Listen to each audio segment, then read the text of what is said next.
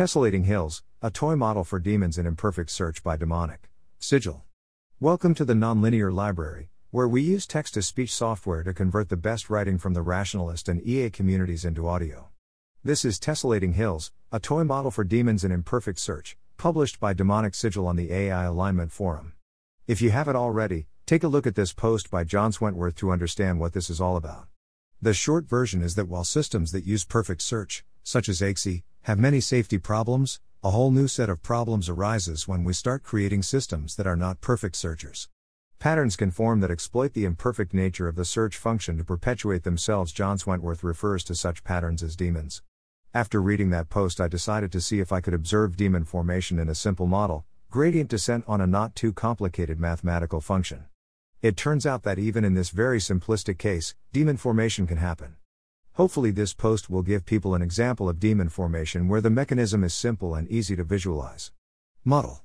The function we try to minimize using gradient descent is called the loss function. Here it is. L. X. Minus. X. 0 epsilon. N. J. 1 x. J. Splotch. J. X. Let me explain what some of the parts of this loss mean. Each function Splotch. J. X. Is periodic with period 2 pi in every component of X. Dot. I decided in this case to make my splotch functions out of a few randomly chosen sine waves added together. Epsilon. Is chosen to be a small number so in any local region. Epsilon. N. J. 1. X. J. Splotch. J. X. Will look approximately periodic, a bunch of hills repeating over and over again with period 2 pi across the landscape. But over large enough distances, the relative weightings of various splotches do change. Travel a distance of 20 pi in the x 7 direction, and splotch 7 will be a larger component of the repeating pattern than it was before. This allows for selection effects.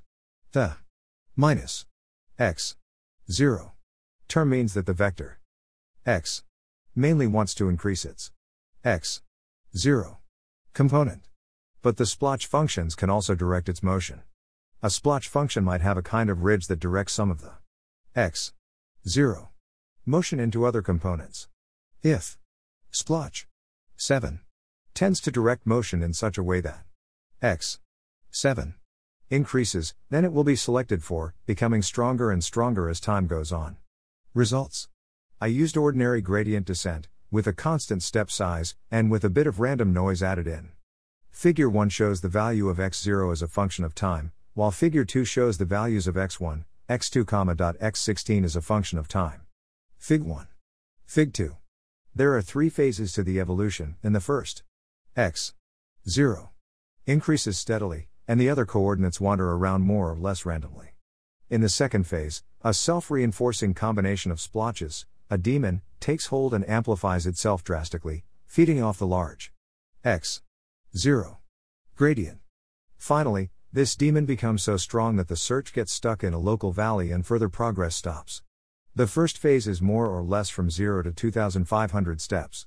The second phase is between 2500 steps and 4000 steps, though slowing down after 3500. The final phase starts at 4000 steps, and likely continues indefinitely.